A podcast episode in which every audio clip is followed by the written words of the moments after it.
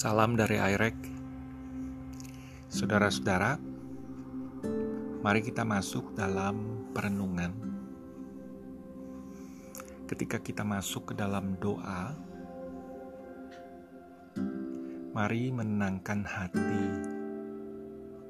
bernapas dengan perlahan, pusatkan pikiran pada Tuhan. Kita mulai.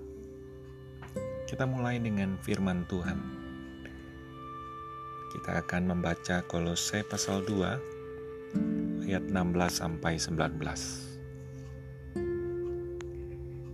Kolose pasal 2 ayat 16 sampai 19. Karena itu, janganlah kamu membiarkan orang menghukum kamu mengenai makanan dan minuman atau mengenai hari raya bulan baru, ataupun hari Sabat.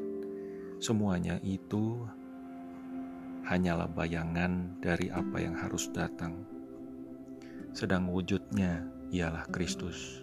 Janganlah kamu biarkan kemenanganmu digagalkan oleh orang yang pura-pura merendahkan diri dan beribadah kepada malaikat, serta berkanjang pada penglihatan-penglihatan dan tanpa alasan membesar-besarkan diri oleh pikirannya yang duniawi.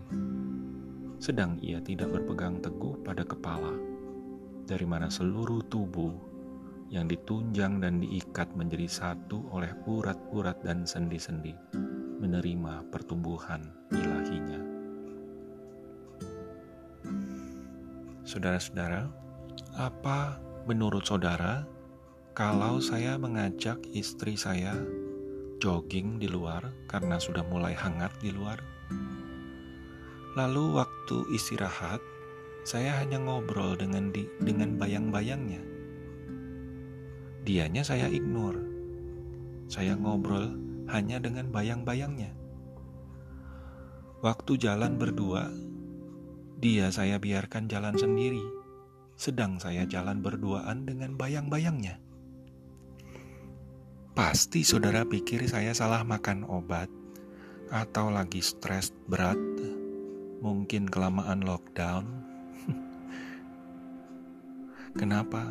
Karena nggak ada orang normal bicara dengan bayang-bayang.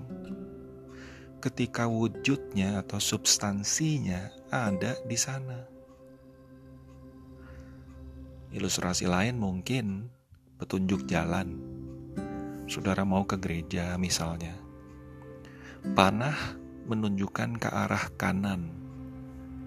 Tapi kita berhenti dan kita kumpul di sana di petunjuk jalan itu.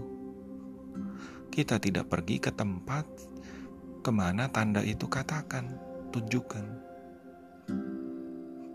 Tapi banyak orang Kristen dan gereja-gereja yang sudah puas dengan bayang-bayang Kristus kita menghabiskan waktu berfokus pada ritual, pada perayaan-perayaan, aturan ini, aturan itu, sampai-sampai kita mengabaikan the substance, yaitu Kristus sendiri, Kristus itu. Segala bentuk disiplin rohani, ritual agama itu baik dilakukan sejauh sesuai dengan firman Tuhan dan tidak membuat kita terpaku pada disiplin atau ritual tersebut. Mari cek, saudara-saudara, apakah disiplin atau ritual keagamaan kita membawa kita bertemu atau berelasi dengan Kristus, Sang Kebenaran dan Jalan dan Hidup itu, atau tidak? Mari kita berdoa. Bapa, kami bersyukur atas putramu, karena di dalam dia ada kegenapanmu. Kami mempunyai segala sesuatu yang kami perlu di dalam Kristus. Kami mengakui ada kalanya kami bersekutu dengan bayang-bayang, bukan dengan dirimu sendiri.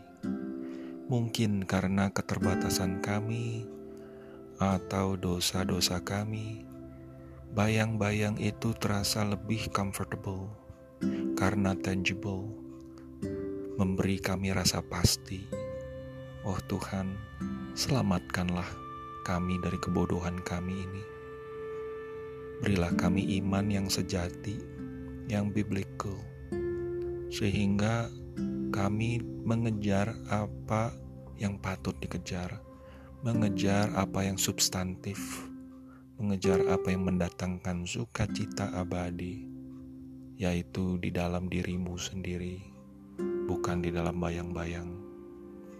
Demi Yesus Kristus, kami berdoa. Amin.